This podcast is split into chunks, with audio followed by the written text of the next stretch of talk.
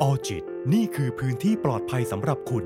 ดาวน์โหลดได้แล้ววันนี้ ทั้ง iOS และ Android สวัสดีค่ะ มิ้นท์พิยดา มายนุชวรา และคุณกำลังอยู่กับ o r g i t Podcast กับรายการ Learn and Share รายการที่จะพาคุณไปทำความเข้าใจและพูดคุยเกี่ยวกับประเด็นที่น่าสนใจค่ะน้องไม้อืมวันนี้เรามีประเด็นอะไรคะพี่มิ้น วันนี้มีประเด็นคำว่าสู้ๆไม่ได้ช่วยปลอบใจค่ะอืมอืม ประเด็นนี้นะคะ เอามาหยิบยกหรือว่าพูดได้ตลอดเลยในคำว่าอืมสู้ๆเพราะว่ามันสามารถมองได้หลายมุมมองเนาะใช่แล้วก็เป็นคำที่บางทีก็ไม่ควรใช้ในสถานการณ์บางอย่างอืมแล้วก็กับคนบางคนด้วยใช่อืมเป็นคำที่เราน่าจะได้ยินบ่อยแล้วก็คุ้นเคยกับมันมาก ๆ เผลอๆเราเองต่างหากที่เป็นคนพูดเนาะใช่ใครๆก็ต้องเคยพูดแหละใช่แบบใช่เอ้ยสู้ๆนะเอออะไรเวลาที่เราอยากจะให้กำลังใจใครสักใช่คนหนึ่ง เป็นคำพูดที่มัน normal แล้วก็ play safe มากๆว่าถ้าไม่รู้จะพูดอะไรก็ต้องเออสู้ๆอืมทั้งที่ว่าเราเองก็อาจจะยังไม่แน่ใจว่าจะให้เขาไปสู้กับอะไรดีๆอืมบางทีคำเนี้ยเราไม่ได้ตั้งใจพูดแต่แบบ เราก็เผลอพูดออกไปอ่าโดยที่แบบใช่ เหมือนสมองเรามันเอออัอัตโนมัติว่าเวลาแบบเจอใครมาปรึกษาอะไรเงี้ยเฮ้ยสู้ๆสู้นะๆนะทั้งที่อืม ความจริงเราไม่ได้อยากพูดคำนั้นด้วยซ้ำแต่เราแบบกลัวว่ามันจะไปกระทบกระเทือนใจเขาหรือเปล่าอะไรอย่างใช่นี้พี่ว่าเรื่องนี้ก็เคย เป็นประเด็นถกเถียงกันนะ พี่เคยเห็นในทวิตเตอร์ว่ามีคนทวิตประมาณว่า ถ้าแบบพูดว่าสู้ๆแล้วเขาตอบกลับมาว่าให้สู้กับอะไรอะเขาจะเลิกคบเลย อืมอืมเหมือนประมาณว่าแบบตีเจตนาผิดอะไรอย่างนี้ สู้ๆนะเออสู้กับอะไรอะเออให้เราสู้กับเออออะไรอะไรอย่างเงี้ยมอืมเราก็เลยจะมาคุยกันว่าในมุมมองของแต่ละคนดีกว่า ว่าอืมแต่ละคนได้ค่ะมีมุมมองยังไงกับคำนี้ค่ะ อย่างมุมมองของไมายอืมนะสำหรับตัวไมายอะ ไมายรู้สึกว่าค่อนข้างชอบกับคำว่าสู้อ๋อโอเคๆเออ เพราะว่าคือจะพูดยังไง สมมติว่าถ้ามีคนมาพูดกับเราแบบอืมต่อหน้าอย่างเงี้ยเอ้ยไมายสู้ๆนะอืมอะถ้าด้วยน้ำเสียงเนี่ยเราชอบนะ มันรู้สึกว่าเหมือนเขาใส่ใจเราแคร์ใช่เราเนอะแบบอยู่ต่อหน้าด้วยด้วยน้ำเสียงแบบปะกี้ หรือว่าเวลาพูดคำว่าสู้ๆแต่ว่าเอามือมาจับมือเราอ๋อหรือว่าตบบ่าเราอะไรอย่างเงี้ยเออสู้ๆนะ ขอให้ผ่านไปได้อืมอะไรเงี้ยเออเราค่อนข้างที่จะประทับใจกับคำนี้ แต่ว่าถ้า พิมพ์คุยกันอย่างเงี้ยเวลาเราระบายอะไรไปสักอย่างหนึ่งแล้วเขาพิมพ์คำว่า เออ สู้ๆนะ ซึ่งเราไม่ได้รู้ถึงน้ำเสียงอาไม่รู้ไม่รู้ว่าน้ำเสียงเป็นยังไงรีแอเขาคคิดยังไงสีหน้าอะไรแวอย่วงงี้ตาของเขาอย่างเงี้ย เราไม่รู้อะ เราก็มีความรู้สึกน้อยๆนิดนึงเหมือนว่าเราถูกตัดบทตัดตัดจบ อืม ตัดบทสนทนาไป แล้วอย่างในมุมมองของพี่มิ้นที่มิ้นคิดยังไงกับคำว่าสู้ๆบ้างคะพี่รู้สึกว่ามันแล้วแต่สถานการณ์นะ ถ้าเป็นอืมสถานการณ์ที่แบบต้องไป สู้กับอะไรจริง ๆอะอย่างแบบว่าไปสอบหรือว่าไปอืมสัมภาษณ์งานหรืออะไรที่มันต้องใช้แรงกายแรงใจอะพี่จะรู้สึกว่าคำว่าสู้ๆอะมันมี power อะเหมือนเขาช่วยแบบใช่เชียร์อัพเราอะไรอเหมือนย่างมอเงี้บยพลังให้เราใช่เหมือนมอบพลังให้เรา แต่ถ้าสมมติเป็นตอนที่พี่อยากจะระบายอะไรสักอย่างจริง ๆอะแบบอาจจะเป็นปัญหาครอบครัวหรือเปล่าความรักอะไรเงี้ยพี่รู้สึกว่าถ้าได้ยินคำว่าสู้ๆอะพี่จะนอยมากเหมือนเขาอืมอาจจะไม่ได้เข้าใจเราจริง ๆ หรือเปล่า แล้วเขาได้ยินสิ่งที่เราจะสื่อสารหรือเปล่าอืม เหมือนพี่ได้มีการถามพี่เจนมาก่อนหน้านี้เนาะพี่เจนเป็นโรคซึมเศร้า พี่เจนก็จะรู้สึกว่าตอนที่เป็นโรคซึมเศร้าได้ยินคำเนี้ยรู้สึกน้อยนะอืมเพราะฉะนั้นคำว่าสู้ๆในมุมมองของแต่ละคนมันก็ไม่เหมือนกันใช่อาจจะเป็นคำที่เปราะบางสำหรับคนที่เป็นโรคซึมเศร้าโดยเฉพาะด้วย อืมแล้วอย่างที่พี่มิ้นบอกเมื่อกี้ว่า ในมุมมองของคนเป็นโรคซึมเศร้าเนาะจากที่พี่มิ้นไปหาข้อมูลอืมมา มันเป็นยังไงบ้างคะอืมในมุมมองของคนที่เป็นโรคซึมเศร้ากับคำว่าสู้ในทางจิตวิทยาค่ะ เขาจะเรียกคำนี้ว่าเป็นคำที่แบบ ignorance ๆอืมก็คือเหมือนเป็นการปล่อยให้เขาต่อสู้เพียงลำพังทำให้เขารู้สึกโดดเดี่ยวทำให้เขารู้สึกว่าอ้าวแล้วเราต้องต่อสู้ต่อไปอีกเหรอ เราสู้มามากแล้วนะ แล้วเขาจะรู้สึกว่าเขาเคว้งมากๆเลยสำหรับการที่เขาเป็นโรคซึมเศร้าแล้วมันเหมือนไม่หายสักที เขาเหมือนเขาสู้มานานมากๆแล้วเนาะอืมถ้าสมมติว่าเราไปบอกว่าสู้ๆนะเหมือนเขาเขาเองก็อาจจะรู้สึกว่าเขาท้อแหละ อืม สู้มาเยอะแล้วอะไรเงี้ยเราจะให้สู้ต่อเหรออะไรอย่างงี้ให้ไปสู้กับอะไรอืมด้วยให้ไปสู้กับอะไรใช่เหมือนค่เป็นคำพูดที่แบบว่า คนพูดรู้สึกว่าอย่างน้อยอะมันได้พูดอะไรออกไปสักอย่างหนึ่งอะอืม แต่ก็ไม่ได้อาจจะไม่ได้เข้าใจคนระบายจริง ๆ หรืออาจจะเข้าใจจริง ๆ นะแล้วแต่คนจริงๆอะแล้วนอกจากการใช้คำพูดที่แทนคำว่าสู้ๆแล้วอะมันมีวิธีไหนอีกบ้างไหมคะพี่มิ้นพี่ว่าการฟังสำคัญนะอือืมมก็ถ้ามีผู้ระบายแล้วก็ต้องมีผู้ฟังที่ดีใช่เป็นผู้ฟังที่ดี ฟังยังไงให้ให้เราเข้าใจเขาด้วย อืม ฟังยังไงให้เขารู้สึกดีโดยที่เราอาจจะไม่ต้องตอบโต้อะไรเยอะแยะ แต่ว่าเราอยู่ข้างๆแล้วฟังเขา จริง ๆ ทักษะการเป็นผู้ผู้ฟังที่ดีอะค่ะสำคัญมากๆเลย อยากให้ลองฟังเขาก่อนอะอย่าเพิ่งแบบไปตอบโต้อะไร ฟังก่อนแล้วอาจจะมีคำที่ดีมากกว่าคำว่าสู้ๆตอบกลับไปก็ได้ อันนี้อยากลองยกตัวอย่างนะคะ เคยเจอกับตัวเหมือนกันอืมแบบว่า เราไประบายอะไรกับใครสักคนนึงแต่ว่าเขาเหมือนจะฟังเราอะ แต่เขาก็ไม่ฟังเราอะอืมเคยเจอไหม ฟังเหมือนไม่ได้ฟัง อืม อารมณ์แบบ เออ เขาไม่ได้เข้าใจเราจริง ๆ หรอก อืม แต่ว่าบางคนอย่างเงี้ยเขาก็ถึงแม้ไม่เข้าใจเราแต่ว่าเขาตั้งใจฟังเราคอยทวนเราว่าอืมเออ แบบเป็นยังไงถาม react อะไรเราเงี้ยตลอดเรารู้สึกว่า โอเคเขาเหมือนอยู่ข้างๆเราเลยอะอ่าอืม อย่างนั้นมันทำให้เรารู้สึกแบบดีมากกว่าอุ่นใจมากกว่าอืมจริง ๆ การใช้ภาษากายแล้วก็ eye contact เหมือนที่น้องไมายบอกว่า ถ้ามีคนมาจับมือจับอะไรเงี้ย มันรู้สึกดีมากกว่าใช่ไหมอืมอันนี้ก็สำคัญนะคะ มันอุ่นใจมันเนาะอุ่นใจ การที่สัมผัสอุณหภูมิกันอะพี่ว่ามัน impact มากกว่าเนาะใช่ บางทีแบบ เออ จับไหลอย่างเงี้ยน้ำตาน้ำตาไหลเลยไหลนะเออใช่ อย่างที่บอกไปเนาะว่าคำว่าสู้ๆสำหรับคนธรรมดาอาจจะธรรมดาเลยอืไม่ได้รู้สึกอะไรใช่แต่คนเป็นโรคซึมเศร้าอาจจะรู้สึกไม่ดี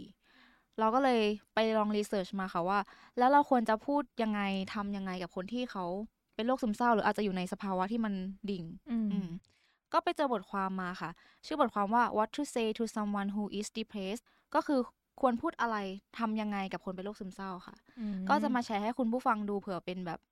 วิธีทางเนาะอืมถ้าสมมติว่าคนคนข้างกายเราอะเป็นโรคซึมเศร้า หรือว่ามีสภาวะโรคซึมเศร้าแหละก็อย่างข้อแรกนะคะ บอกให้เขารู้ว่าเราห่วงใยและคอยอยู่เคียงข้างเขาค่ะ เป็นคำง่าย ๆ อย่างคำว่าห่วงใยอะมันมีความหมายมากๆเลยเนาะใช่พี่มิ้น กับคนที่รู้สึกว่าโลกทั้งใบของเขากำลังใจร้ายกับเขาอยู่อะมการเข้าไปกอด การสัมผัสมือเบาอย่างที่เราพูดตลอดว่าอืมการแบบการทัชการใช่สัมผัสทางกายอะไรเงี้ยมันทำให้เป็นสื่อที่ทำให้เรารู้สึกว่ามันอุ่นใจจริง ๆอะที่สำคัญเลยก็คือบอกให้พวกเขารู้ว่าเขาอะสำคัญกับเรามากนะใช่เอการที่เขารู้ว่าตัวเขาอะยังสำคัญสำหรับใครบางคนอยู่อะ มันทำให้เขารู้สึกว่า เออ เราไม่ได้อยู่คนเดียวใช่อืมยังมีคนรักคนคอยคอยอยู่ข้างๆเขาเสมอ อืม มันอาจจะดูเขินๆนะถ้าสมมติว่าบอกกับคนที่เราอยู่ด้วยกันทุกวันหรือเจอกันทุกวันว่าเออเป็นห่วงนะอืมบางคนอาจจะรู้สึกว่ามันเขินจังเลยแต่ว่าใช่บอกไปเถอะเออบอกไปเถอะมคำพูดของเราคำเดียวสั้น ๆ อาจจะทำให้วันทั้งวันของเขา หรือใช่โลกทั้งใบของเขามันสดใสขึ้นมาเลยอืมเหมือน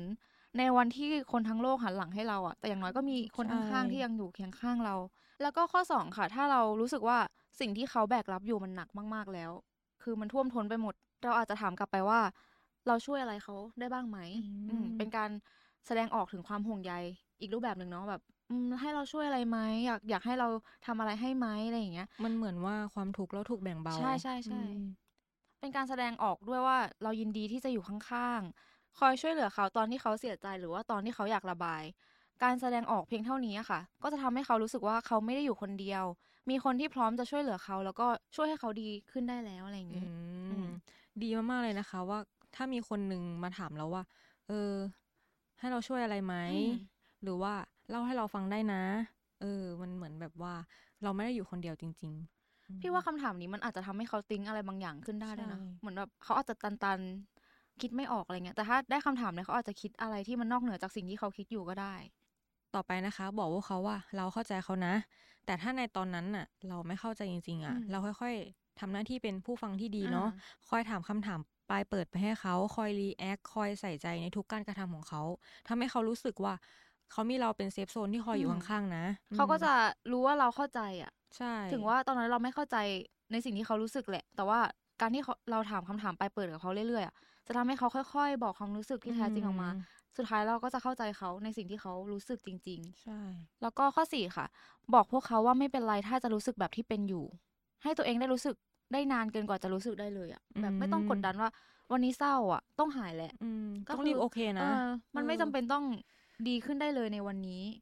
ค่อยๆ ปล่อยให้ตัวเองรู้สึกในแบบที่มันควรจะเป็น อืม อย่างถ้าใครเคยดูคลิปพี่อีฟอะเนาะพี่อีฟก็จะคอยอ่าใช่เน้นตลอดเลยว่า เออ ให้เวลากับตัวเองอืมได้มากๆเลยนะ ถ้าเศร้าก็เศร้านานๆได้เลย อยากร้องไห้ก็ร้อง มากแค่ไหนก็ร้องได้เลย ไม่ต้องคอยฝืนตัวเองว่าต้องรีบโอเคนะ รีบดีขึ้นนะ ให้เวลาได้อยู่กับตัวเองเยอะๆกันนะคะ คุณผู้ฟังอืมอืมไม่จำเป็นต้องกดดันตัวเองเนาะถ้ายิ่งอืมกดดันพี่ว่ามันจะยิ่งหนักไปเรื่อยๆมันเหมือนอะมีแบบอะไรค้างอยู่ในใจอะเออบางทีกดดันมากเกินไปอยากร้องไห้มันก็ร้องไม่ออกนะอืมอืมต่อไปนะคะ ข้อห้าทำให้พวกเขารู้สึกมั่นใจว่าพวกเขาไม่ได้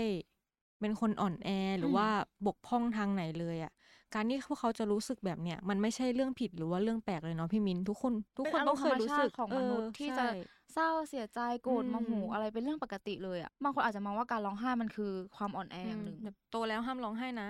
เออแต่ว่าพี่คนพี่ว่าคนที่ร้องไห้ แล้วก็ปล่อยให้ตัวเองรู้สึกแบบที่ตัวเองรู้สึกอะเท่มากอะอืมคือแบบเออก็ปล่อยให้ตัวเองเป็นแบบที่ตัวเองควรจะเป็น ไม่ต้องฝืนตัวเองบังคับใช่ตัวเองว่าห้ามร้องไห้นะเราโตแล้วหรือว่า บางคนอาจจะบอกว่าเป็นผู้ชายห้ามร้องไห้นะอืมพี่เห็นผู้ชายร้องไห้แล้วรู้สึกว่า เอ้ย ดีจังเลยที่เขาได้รู้สึกแบบที่ตัวเองรู้สึก เป็นใครก็สามารถร้องไห้อืมได้รู้สามารถรู้สึกได้ใช่อยากโกรธอยากโมโห ตอนไหนก็อืมอนุญาตให้อืมตัวเองโมโหไปได้เลย อืมแล้วก็สุดท้ายเลยค่ะ อยากจะเสริมนิดนึงว่าเมื่อไหร่ก็ตามอะค่ะ ที่เจตนาเราถูกแปลความผิดอืมอืมมันอาจจะเกิดขึ้นได้นะ เพราะว่าใช่เราอาจจะระมัดระวังก็แล้วหลีกเลี่ยงคำสะเทือนใจก็แล้ว แต่ว่าก็อาจจะทำให้เขารู้สึกเสียใจได้ค่ะ เพราะว่าอารมณ์โกรธเศร้าเสียใจมันเป็นอารมณ์ที่สามารถเกิดขึ้นได้อย่างที่บอก โดยเฉพาะกับคนที่เป็นโรคซึมเศร้าอืมคือเขาไม่สามารถควบคุมตัวเองได้ขนาดนั้นเขามีความละเอียดอ่อนกว่าใช่เพราะฉะนั้นอย่ากกล่าวโทษตัวเองแล้วก็ตำหนิตัวเองเลยสิ่งที่สำคัญที่สุดอะเนาะในการที่จะให้กำลังใจใครสักคนอยู่เคียงข้างใครสักคนมันคือเจตนาอืมถ้าเรามีเจตนาที่ดีเออเขาก็จะสัมสัมผัผัสสได้ได้ กับน้ำเสียงด้วยท่าทางด้วยอืมแล้วก็ตลอดเวลาที่ผ่านมา ถ้าเราอยู่เคียงข้างเขาอะ สุดท้ายแล้วเขาก็จะรู้แหละว่าอ๋อเรามีเจตนาที่ดีจริง ๆ นะ การที่เรามีเจตนาที่ดี อยากที่จะช่วยเหลือคอยแบ่งเบาเขาอะ คนที่กำลังเศร้าอยู่อะเขาสัมผัสได้มาก ๆเลยนะอืมว่าใช่ว่าเราอะ ต้องคอยอยู่เคียงข้างเขาแน่ๆอะอืมอืมบางอย่างถ้าไม่สามารถผ่านไปได้คนเดียว การที่มีเพื่อนสักคนหรือว่าคนที่เรารู้สึกว่า เออเราสบายใจอย่างเงี้ยมันดีมากๆเลยนะคะใช่อืมจริง ๆ แล้วคำพูดปลอบใจมันอาจจะไม่มีคำไหนที่เป็นคำต้องห้ามตายตัวเนาะอืมมันขึ้นอยู่กับเจตนาจริง ๆอะว่า เราสื่อสารออกไปแล้วเรามีเจตนายังไง จากที่มินแล้วก็มายนะคะ ได้พูดคุยกันไปเนาะว่า จริง ๆ แล้วคำว่าสู้ๆน่ะ มันอาจจะเป็นคำที่ไม่ได้ช่วยปลอบใจสำหรับใครบางคน อืมโดยเฉพาะคนที่เป็นโรคซึมเศร้า แต่ว่าไม่ใช่ว่าเป็นคำต้องห้ามอะไรขนาดนั้นว่าเออห้ามพูดนะ แต่ว่าเราจะต้องดูก่อนว่า คนคนนั้นเป็นใครสถานการณ์นั้นอืมเป็นยังไง ถ้าเราได้พูดคำว่าสู้ๆไปในสถานการณ์ที่แบบว่า มัน power อะแบบอืที่มพี่มิ้นบอกใช่มันมันก็ฮึกสามารถเหิมทำได้ หรือว่าสู้ๆแต่ว่าเราพูดในต่อหน้าเขาใช่แล้วก็แสดง react ว่าใช่เอ้ย มันสัมผัสได้นะอืมว่าต้องเป็นสู้ๆที่เจตนาดี อืม มินกับไมค์ก็เชื่อว่า คนตรงข้ามค่ะ เขาต้องสัมผัสเจตนาอืมของเราได้แน่นอนใช่ค่ะอืมคุณผู้ฟังสามารถแชร์ความคิดเห็นได้เนาะว่าคุณผู้ฟังอืมรู้สึกยังไงกับคำนี้ค่ะอืมหรือว่าเคยเจอประสบการณ์อะไรกับอืมคำว่าสู้ๆ ก็สามารถมาคอมเมนต์ที่ใต้คลิปนี้กันได้นะคะ พบกันใหม่ EP หน้าสำหรับวันนี้ สวัสดีค่ะออจิตนี่คือพื้นที่ปลอดภัยสำหรับคุณ